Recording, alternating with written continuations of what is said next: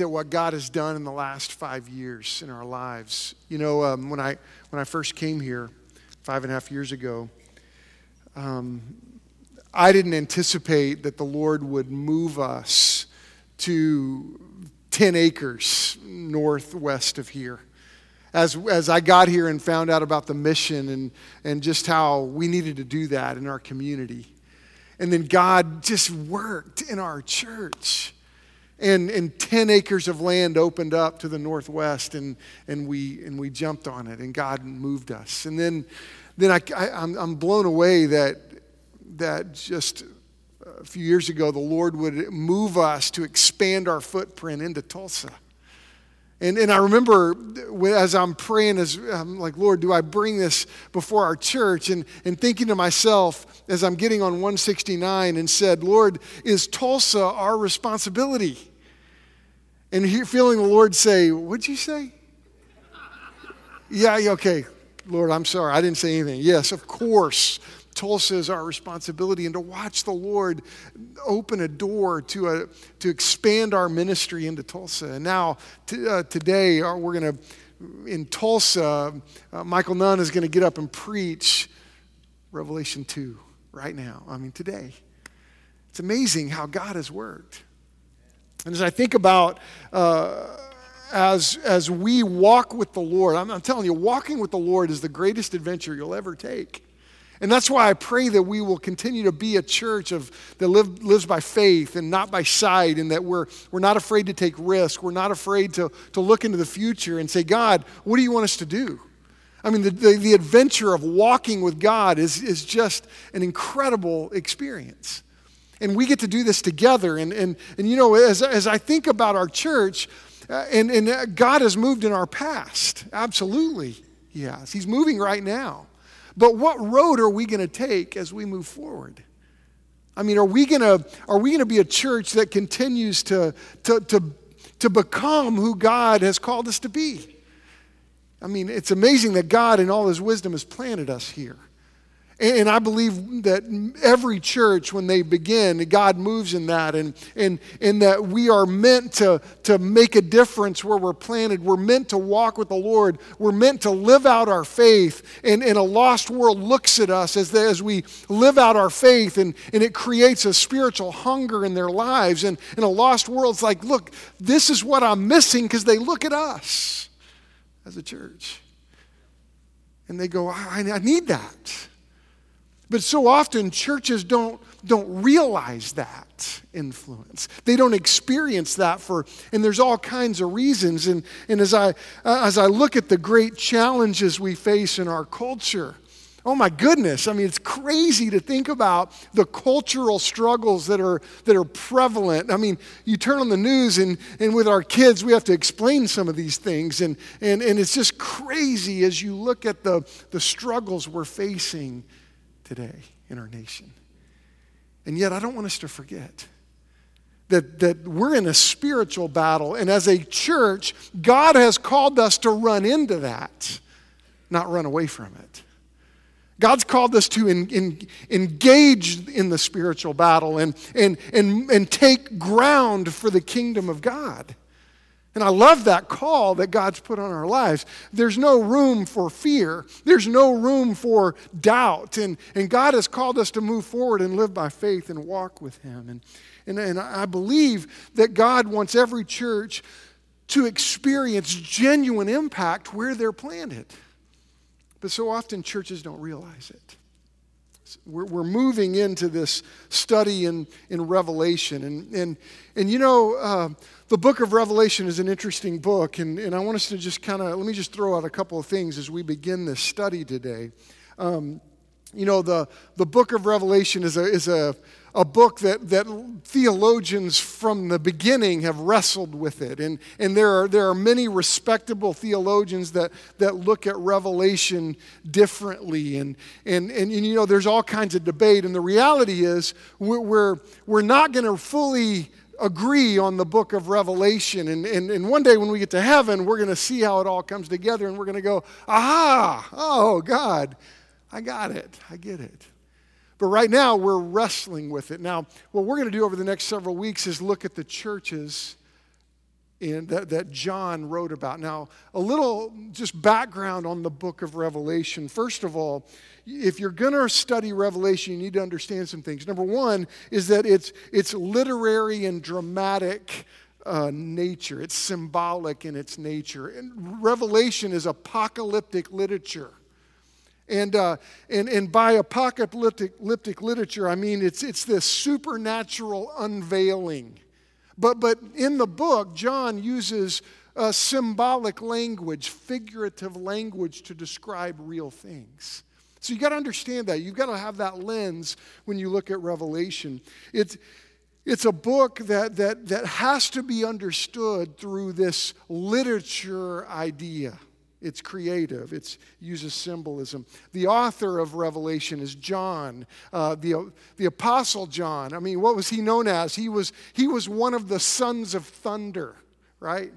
I mean, and John, I think it's interesting as you think about John. He, he was the one disciple that never left Jesus at the crucifixion. He was the one that stayed. And I think it's interesting that, that though, though he died as a martyr, died as a prisoner, the, the reality is John received the revelation. I think it's a picture of God rewarding faithfulness. You know, and I want I pray when I think about all the disciples. I love Peter. He was so bold and and was always putting his foot in his mouth, which I, I like that about him. He's interesting, but but I want to be like John. When I think about the disciples, and I think, man, that's that's the guy. He never left. Oh, I pray that's what we are like. That's who wrote this book. You know, when when you look at why he wrote it, John is is facing when he wrote this. Uh, he was in prison on the Isle of Patmos, and, and it's interesting because he wrote this to encourage early Christians who were being persecuted. The, the, the Christians were all around him were, were facing very a lot of difficulties. Uh, he was trying to correct some heretical beliefs. There was some false teaching going on, and John was like, hey, look, we got to correct this. Um, he, he was wanting to encourage real discipleship of God's people. He wanted God's people to, to walk with the Lord and really grow in their walk. He, he in, in the book of Revelation, he provides some incredible opportunities for worship. There is figurative language there. If you and I would encourage you to read the book of Revelation, and and, and there's beautiful language that, that points to God, and, and I love it that John is one of these guys that's able to describe beautifully how awesome our Creator is.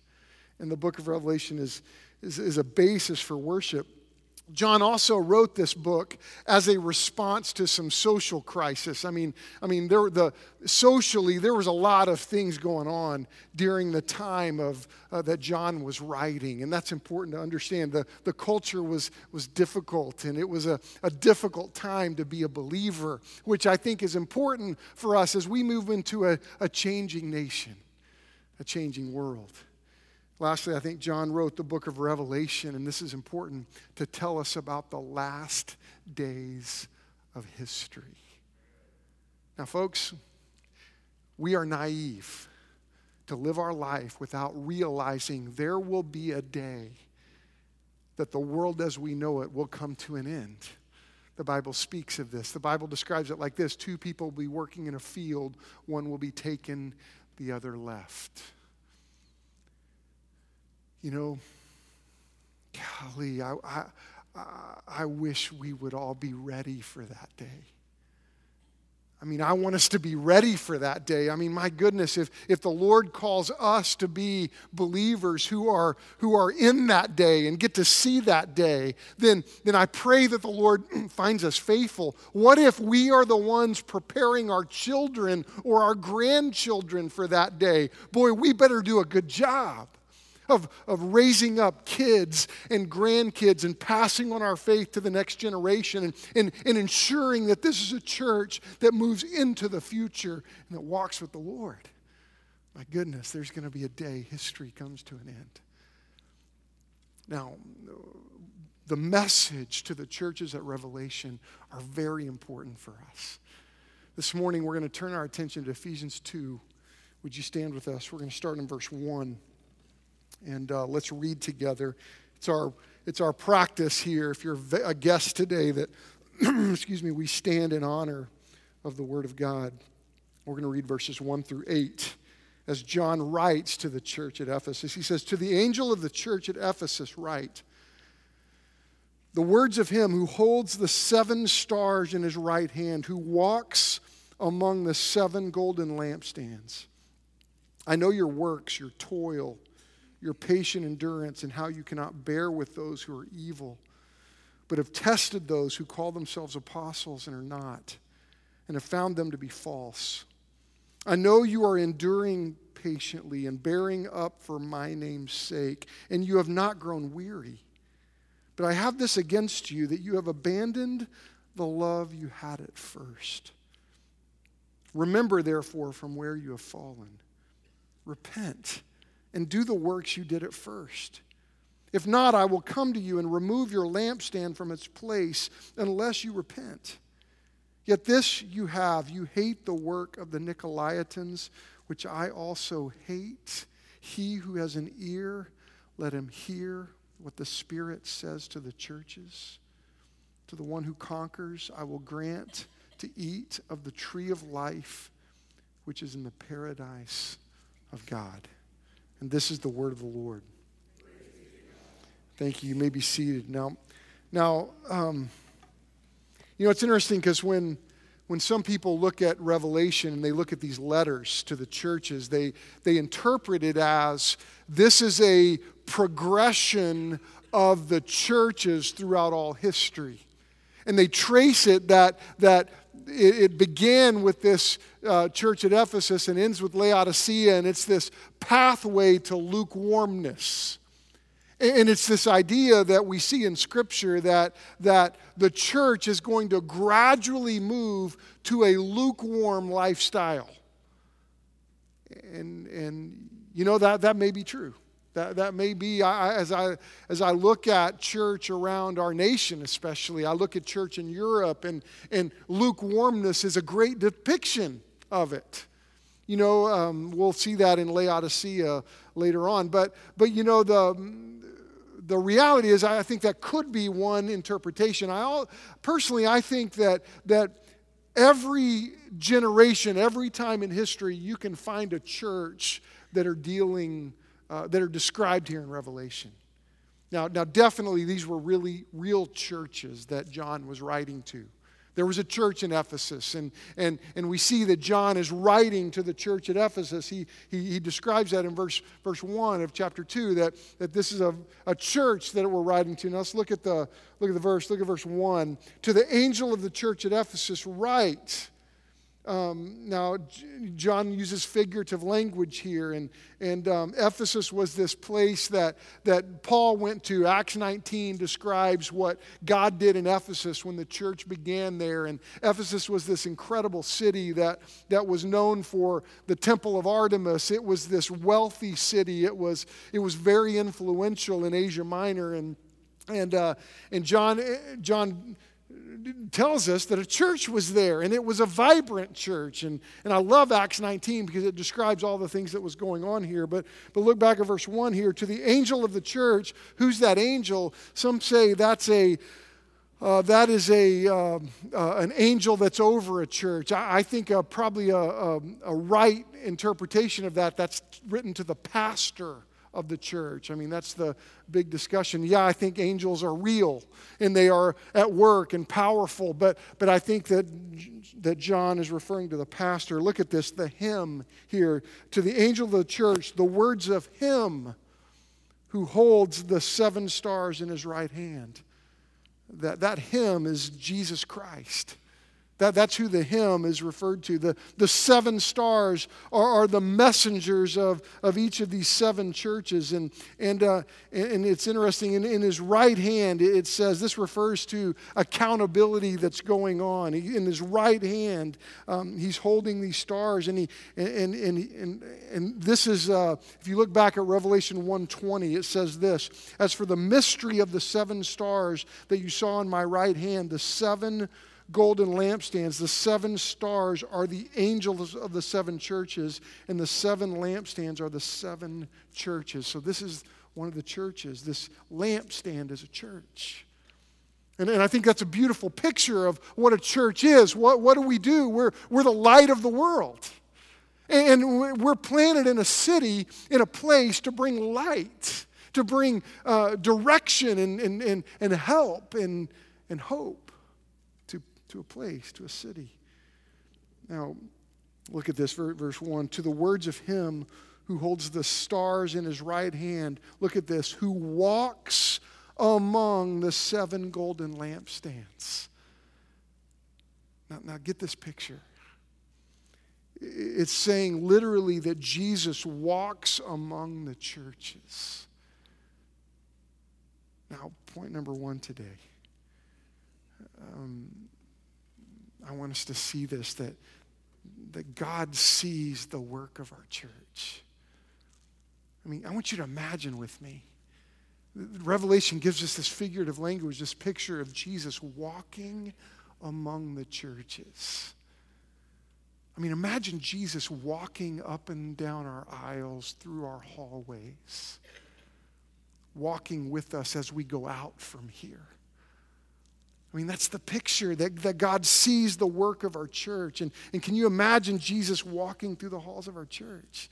I mean, Proverbs fifteen three says this, the eyes of the Lord are in every place, keeping watch on the evil and the good. And I'm amazed at, at people that live their lives without realizing that God sees us every moment, every second. And if we really were practicing the presence of God and, and acknowledging the fact that, God, you see me, that would change what we do when we're uh, with our friends or when we're by ourselves. And, and, and the reality is God walks among us. And I think we forget that sometimes. God, you see us. You walk our halls. You walk with us through life. Now, the thing about the people of Ephesus, we know about them. They they had receptive hearts. I mean, we, we saw in Acts nineteen how God was working and and and people would could come to Christ. And and I love verse two. Look back at verse two. He says, I know your your works, your toil, your patient endurance, how you cannot bear with those who are evil. I mean, these people had receptive hearts. This church at Ephesus, they worked hard. I mean, I think this is a Southern Baptist church because they worked so hard that they were exhausted, right? And sometimes we do that. We work so hard to the point of exhaustion. Chad always says about our church, if you say, hey, come together, let's study this Bible passage, sometimes it's hard to get people to come. But if you say, hey, come, let's get together, we're going to tear out some walls, you got everybody and their dog showing up with a hammer. You know, that's us. That's our church. We work hard. And and I, I love that about him. Look at, at verse two. He says, you, you, but you have tested those who call themselves apostles and are not, and found them to be false. One of the things we know about this church, this church believed the right things. We know that about them. They tested false teachers. And, and let me tell you something, all through history, there are false teachers. There are false teachers around, and what I love about a church, our church, is, is, is you know the Bible, and, and we're pushing one another to know God's Word, and I'll tell you, that's incredible accountability for me as a pastor, because if I get up and say something false, you know, you'll notice. How, uh, the reality is, we've got to continue in that. This church at Ephesus, they believed the right things. Verse three, I know you are enduring patiently and bearing up for my name's sake, and you have not grown weary. First, folks, this is an incredible church. This is a great church that was making a difference, that was that John was writing to, that you're doing some great things. You're holding the line. You are, you are standing strong. You know, we read that and go, hey, we want to be like that. I mean, I hope God would say that about us, don't you? And but in spite of that, they had a problem. Look at verse four. But I have this against you, that you have abandoned the love you had at first. Now, point number two today, I pray we get that we've got to pay attention to this fatal flaw. Folks, in spite of these good things, um, they had a fatal flaw. They've neglected their personal love for the Lord. They had they'd lost their passion. Notice the words, you have abandoned. See that? Verse four, I have this against you. You have abandoned the love you had at first. Now, now uh, it's a phrase that means to leave or to forsake, to walk away from. Now, now if, you, uh, if you're going to walk away from something, you had it at one time, right? And, and that's what they had. They, they, they had abandoned. They, they, they no longer saw this of value. And, and sometimes um, we have that tendency to, to, to, to not, to, to move away from something that, that was good, that was right. And that's what's happened. We're like, I love the, the great old hymn that says, prone to wander, wander. Prone to wander, Lord, I feel it. Prone to leave the God I love. And, and we're, we're prone to walk away from the Lord. We're prone to, to, to turn away. And that's what happened here. It's like the like if you've ever been driving in your car and you got distracted by your phone. And, and how many of all of us, if you've driven, you've been on the highway and looked down and then hit that little brrrr on the side of the road. You're like, whoa, whoa, hey, come back.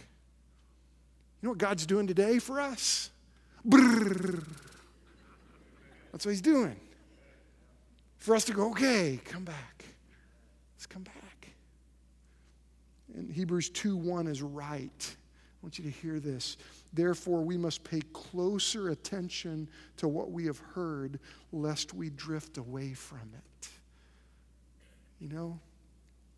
What did Jesus say these people had abandoned? Uh, had abandoned? Well, well, they abandoned their first love.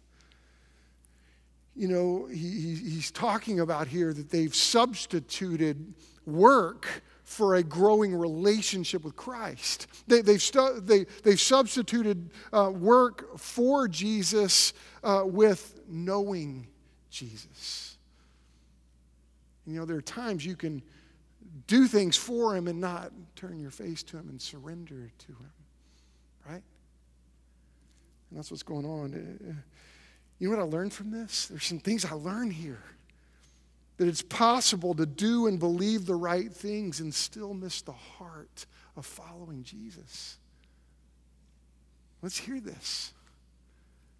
It's possible for us to know the right things and even do the right things. But yes, miss the heart of following Christ. Look, don't look at the person in front of you or behind you or beside you. Let's not sit here today. I'll tell you, all week long, I've not sat here, I've, I've not looked through this and said, hmm, I can't wait to share this at my church without going, God, am I a pastor that has forsaken my first love? So I'm coming at you, sitting with you, going, we must be a people that say, God, we're not going to do the right things and miss the heart of following you. And let me ask you a question. Has your walk with God become mechanical? Ho-hum, just normal, just going through the motions? And do you love Jesus passionately? And, and just what we've been through for the last nine weeks prior to today is, ladies, of course, you, you do you want your husband to love you normally or passionately? Passionately. We've looked at this for nine weeks, right? But it's this call that we have. We need to develop this habit, and this is what I pray we do, that I hear this in this passage, to develop this habit of, of honestly evaluating our walk with the Lord. How's your walk with the Lord right now? Turn over with me real quick to Galatians five. It's not up on the screen, but uh, I want you to just turn over to Galatians five, twenty-two and twenty-three. It says, but the fruit of the Spirit, Galatians five, twenty-two and twenty-three, but the fruit of the Spirit is love, joy, peace, patience, kindness, goodness, faithfulness, gentleness, self-control. Against such things, there's no law. That, that, that when, you, when you're walking with the Lord and when you're studying, uh, and, and here's how you know you're studying correctly and, and, and you're serving correctly. When, when you're serving the Lord, is it producing these things, the fruit of the Spirit? Is that what it's producing? Are you more joyful? Are you more loving? Are you more patient and gentle and more self-controlled? Sometimes our service gets us uppity.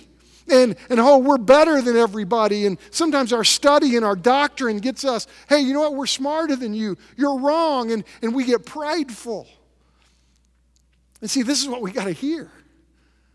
This is, when, when pride comes in and when arrogance comes in, something's wrong here. Because our doctrinal work and our, our, our service should not be producing in us an arrogant pride, but a humil- humility, a joy, a surrender. And that's what they missed. So the question that I want us to wrestle with today, that brrr for us, is have we substituted church stuff for personal and, and a passionate relationship with the Lord? I mean, how's our walk, our relationship with Jesus? You know, point number three, let's hear this. It's time for a restored passion. It's time. It's time to, to, to have a restored passion for the Lord. Look at verse five. It says, what, what does he say to the church at Ephesus? He says, remember, therefore, from where you have fallen. Repent and do the works you did at first. If not, I will come to you and remove your lampstand from its place unless you repent. Now, what is he saying here? First, right here, stop and remember when you were passionate about Christ.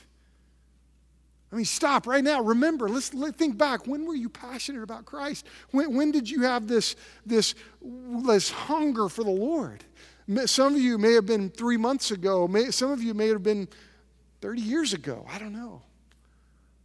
I mean, when I think about, um, I love what our students have have done. I mean, I mean, so many of our students are praying every year for their my one. You'll hear that in our church. You're my one. Who's the one person you're praying for? That's a consistent challenge with our student ministry. And many of our students have, have gotten to, to come and see their friends baptized and come to Christ. Oh my goodness. I mean, to think about the eternal destiny of their friends. And when you talk to them after their friends come to Christ, they're like, oh my goodness. They're so excited about their walk with the Lord. When was that? Ex- how long has it been since that excitement has hit your heart? You know, let's hear this. Stop and remember what he says. Remember from where you have fallen. Then he says, repent. I mean, you must repent. What does that mean? It means you, you turn around and you go another direction. You, you change the way you're living, right? That's what repent is. It's, it's time to make a change. It's time to do something different. And, and the reality is for, for many of us, we, we've got to start changing some things right now. Now, now I'm, I'm let me clarify. We're talking to the church here. Those that are already believers, those that, are, that have already come to faith in Christ. You may have come today and you're like, hey, I'm not a believer. I, I, I don't hear me say you've got to do these actions and then you'll get God's acceptance. Don't hear that from my lips. This is a message to the church. And if you're not a believer, you're not part of the church. And, and I, that's why I want to say to you, come to Christ. Come to Jesus. You need Jesus more than you need the next breath that you take. And I pray that we are a church that, that is constantly reaching out to our lost friends saying, oh, you got to know our Savior.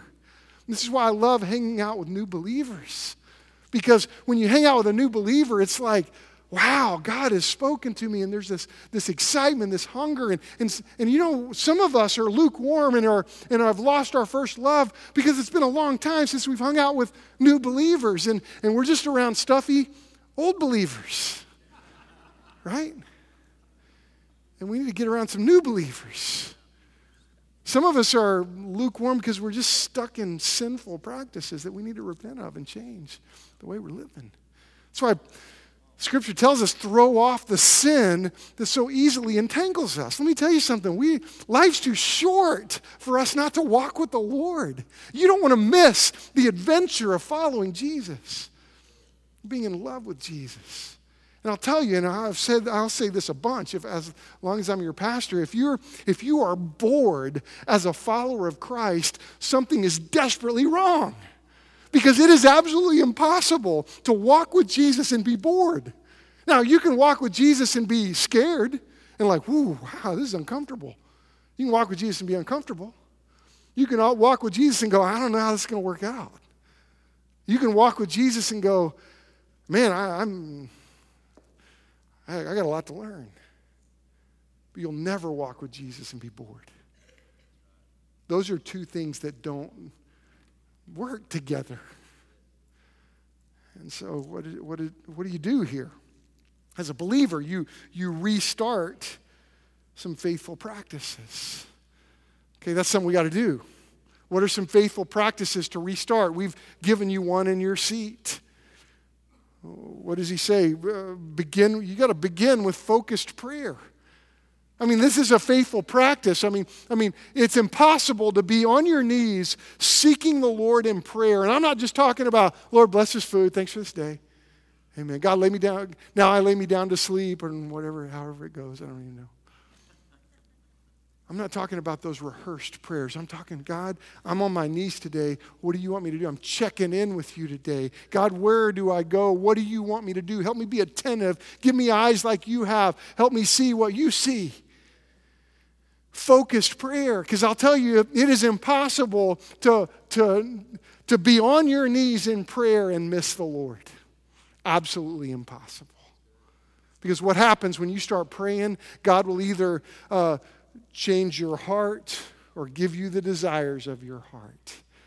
Sometimes God says yes, sometimes he says no, sometimes he says wait. Brad and I were driving in the car this week, and he said to me, aren't you glad God didn't answer that prayer that we were praying? I'm like, absolutely. I'm not even going to tell you what it was. I'm embarrassed. But I said, absolutely, I'm glad.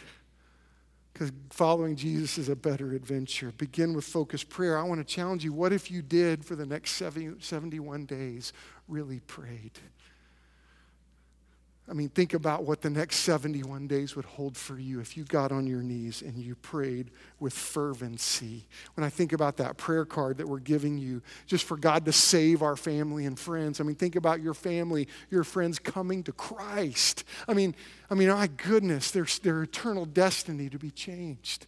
What if you started really praying for people by name specifically? God, use me in their lives, on my baseball team, on my softball team, at my school, in my workplace, my neighbors, my children who are in crisis. Well, what if you really started praying over them? What do you think God would do?